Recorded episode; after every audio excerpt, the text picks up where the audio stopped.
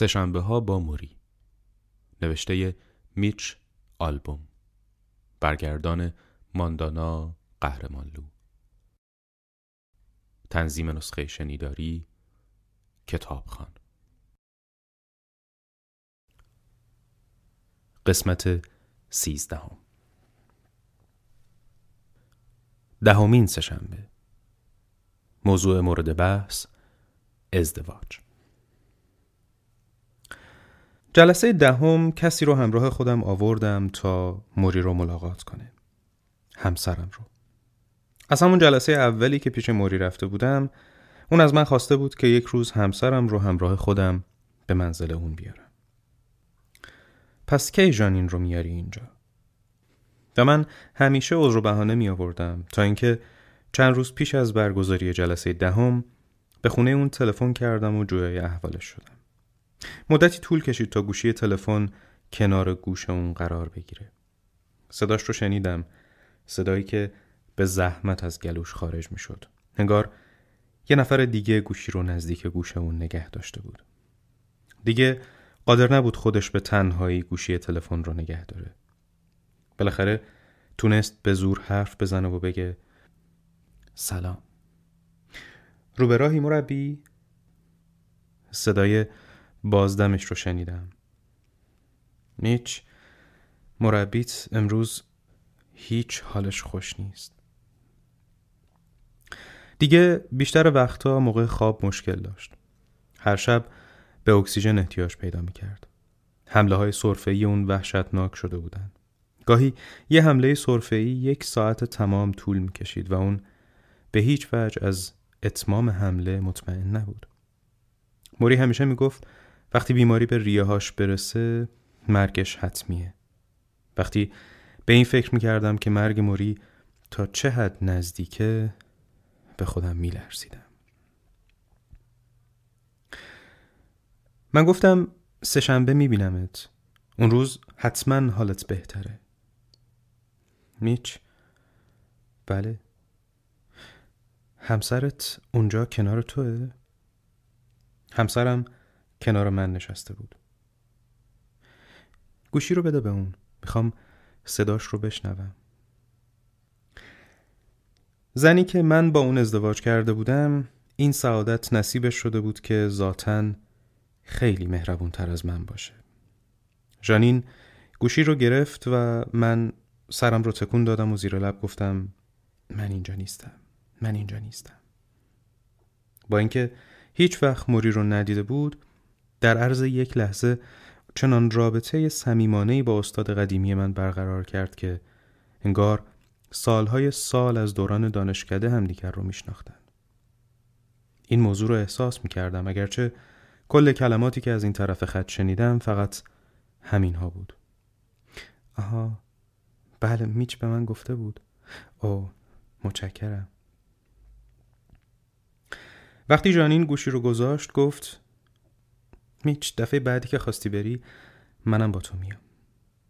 و همین کار رو هم کردیم. دهمین سهشنبه من و جانین در اتاق کار موری نشستیم.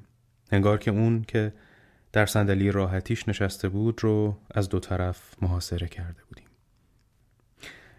موری البته اونطور که خودش عقیده داشت یه آدم بیازار بود یک کبریت بی خطر کسی که احساساتش رو فقط به صورت کلامی ابراز می‌کنه. و به نظر می‌رسه که هر بار که گفتگوش رو برای صرفه کردن یا استفاده از صندلی لگندار قطع می‌کنه ذخیره های تازه از انرژی رو در اتاق با جانین به دست میاره. اون نگاهی به عکس عروسی ما انداخت عکسی که جانین همراه خودش آورده بود. بعد سوال کرد اهل دیترویتی؟ جانین جواب داد بله. من یک سال توی دیترویت تدریس کردم. اواخر دهه چهل بود. ماجرای خندهداری از اون روزا به یادم میاد. موری صحبتش رو قطع کرد تا بینیش رو بگیره. همچنان که به سختی درگیر تکه دستمالی بود که جلوی بینیش قرار بده من دستمال رو از اون گرفتم و جلوی سوراخ‌های بینی اون قرار دادم. دستمال رو کمی فشار دادم و اون هم خیلی آروم و ضعیف آب بینیش رو وارد دستمال کرد.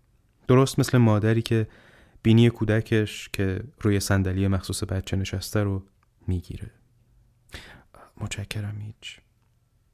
بعد جانین رو نگاه کرد و گفت البته پرستار من این یکیه ها. منظورش جانین بود. جانین لبخند زد. بگذریم. و اما اون ماجرای خندهدار من. توی دیترویت ما اعضای هیئت علمی دپارتمان جامعه شناسی دانشگاه عادت داشتیم هر شب با اعضای هیئت علمی دپارتمان های دیگه پوکر بازی کنیم. از غذا یکی از این اعضا جراح بود. شبی بعد از پایان بازی به من گفت موری دلم می‌خواد بیام تو رو سر کارت ببینم. منم گفتم بسیار خوب باشه. به این ترتیب اون به یکی از کلاس های من اومد و تدریسم رو مشاهده کرد. وقتی کلاس تموم شد گفت خیلی خوب حالا تو دلت می‌خواد بیای من رو سر کار ببینی؟ امشب عمل دارم. می‌خواستم پیشنهادش رو رد کنم اما نه نگفتم. اون منو با خودش به بیمارستان برد و گفت ضد عفونی کن ماسک بزن و روپوش بپوش. صحنه بعدی که به خاطر دارم اینه که درست پهلو به پهلوی اون توی اتاق جراحی و پشت تخت جراحی بودم. بیمار اون زنی بود از کمر به پایین لخت. دوستم تیغ جراحی رو برداشت و پوست بدن اون رو شکاف داد. با حرکتی سریع و ناگهانی. و خب موری انگشتش رو بلند کرد و مار پیچوار چرخوند. همینطور که نشونتون دادم سرم گیج رفت. نزدیک بود قش کنم. همه جا پر از خون شده بود. واه. پرستاری که نزدیک من ایستاده بود گفت موضوع چیه دکتر؟ و من جواب دادم من دکتر نیستم. بذارید از اینجا خلاص شم. من و جانین خندیدیم. موری هم با اون نفسهای رو به پایانش خندید البته به زحمت. بعد از اون همه مدت اولین بار بود که می‌دیدم موری چون این ماجرایی رو تعریف می‌کنه.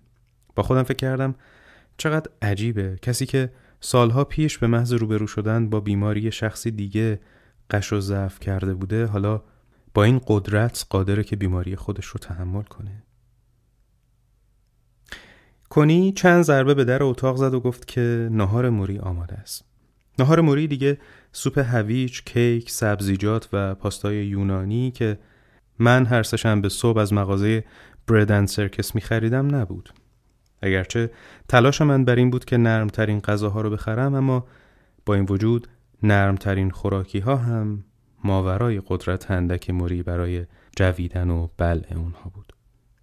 موری اکثرا مایات می‌خورد. مایاتی که گاهی نون توست گردی هم توی اون مینداختن تا حریر مانند و نرم بشه.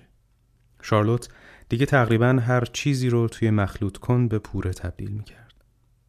موری با نی غذا می‌خورد. من همچنان هر هفته از مغازه بردن سرکس غذا میخریدم و وقتی وارد خونه می‌شدم پاکت های غذا رو به اون نشون می‌دادم اما این غذاها فقط به درد نگاه کردن اون میخوردن نه چیز دیگه. وقتی در یخچال رو باز می کردم نزدیک بود ظرفهای غذا بیرون بریزن. حد می‌زنم اون روزا به نوعی امید داشتم که شاید دوباره روزی من و موری بتونیم با همدیگه یه ناهار درست و حسابی بخوریم. تا من دوباره بتونم غذا خوردن شلختوار اون رو نگاه کنم. بتونم حرف زدن با هیجان اون رو موقع غذا خوردن و خورده های غذایی که از دهانش بیرون میپره رو ببینم. اما چه امید احمقانه ای موری گفت خب جانین جانین لبخند زد. تو زیبا و دوست داشتنی هستی. دستت رو به من بده. جانین دستش رو به موری داد.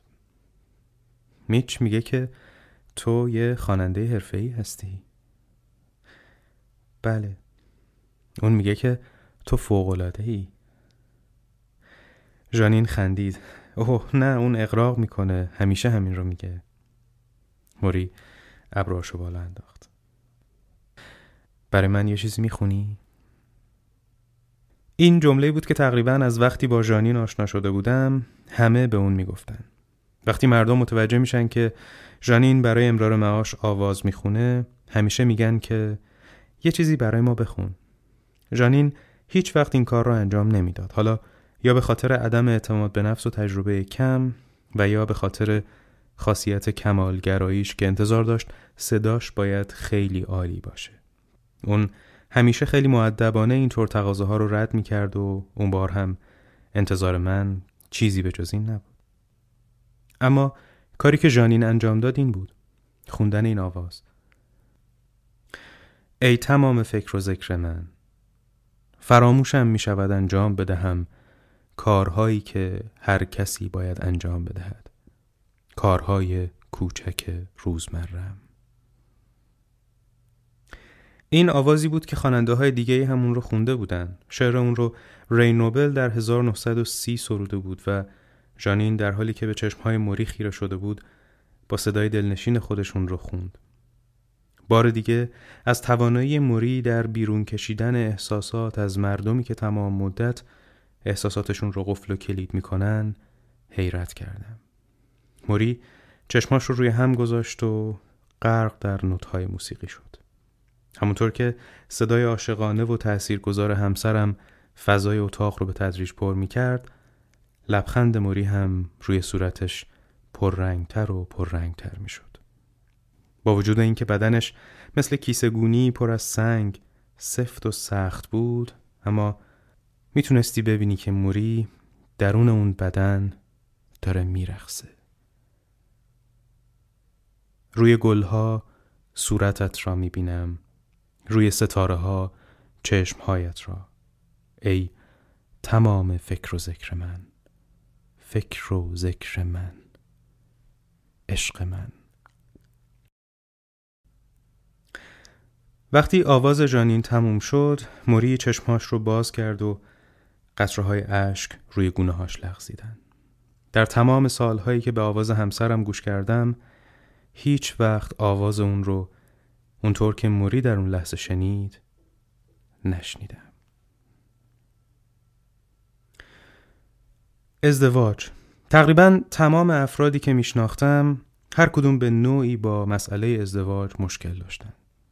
بعضی ها موقع شروع اون و بعضی ها موقع تموم شدن اون. به نظر می رسید که هم نسل های من با سوگند ازدواج و تعهد سر جنگ دارن. انگار تمساهی بود ساکن مردابی کثیف.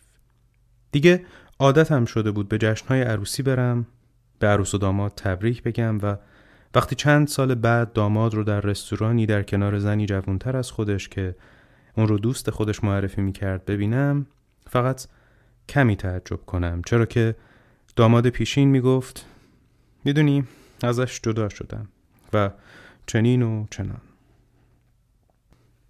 چرا ما دست به گریبان چنین مسائلی هستیم؟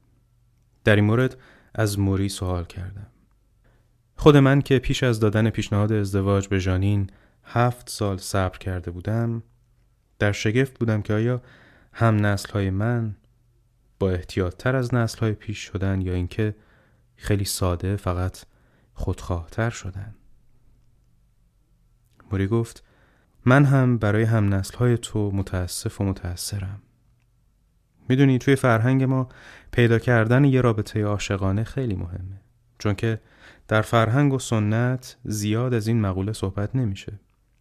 بیچاره بچه های امروزی چه اونایی که خیلی خودخواهتر از این حرفها هستند که وارد رابطه عاشقانه بشن و چه اونهایی که به سرعت ازدواج می‌کنن و بعد از شش ماه جدا میشن.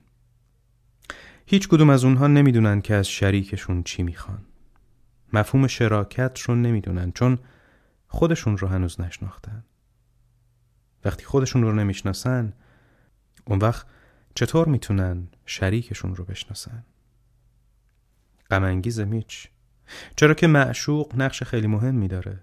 می‌دونی چه وقت می‌تونی اهمیت معشوق رو درک کنی؟ وقتی که شرایط فعلی من رو داشته باشی. وقتی قادر نباشی از عهده کارات بر بیایی دوستها عزیزن اما شب که تو صرفه می‌کنی و نمی‌تونی بخوابی دوستها در کنارت نیستن باید یه نفر وجود داشته باشه که بالای سرت بیدار خوابی بکشه اسباب راحتی و آسایش تو رو فراهم کنه و کمک حالت باشه موری و شارلوت در دوران دانشجویی با همدیگه آشنا شده بودند. چهل و چهار سال از ازدواج اونها میگذشت. زمانهایی که شارلوت به موری برای داروهاش یادآوری می‌کرد و گردنش رو به آرومی نوازش می‌کرد و یا در مورد یکی از پسرهاشون با اون حرف می‌زد هر دو نفر اونها رو نگاه می‌کردم. انگار اون دوتا گروهی کار می‌کردن.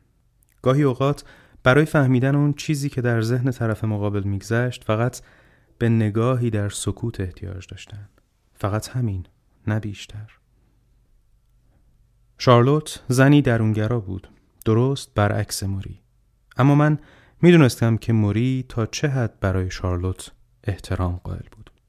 چون گاهی اوقات که با هم حرف می‌زدیم موری می‌گفت اگه این مطلب رو بگم ممکنه که شارلوت از دست من ناراحت بشه. و حرفش رو قطع می‌کرد. فقط در این شرایط بود که موری درونگرا می‌شد. موری ادامه داد بچه ها می‌دونین دستاوردهای من از ازدواج ایناست. امتحان میشی.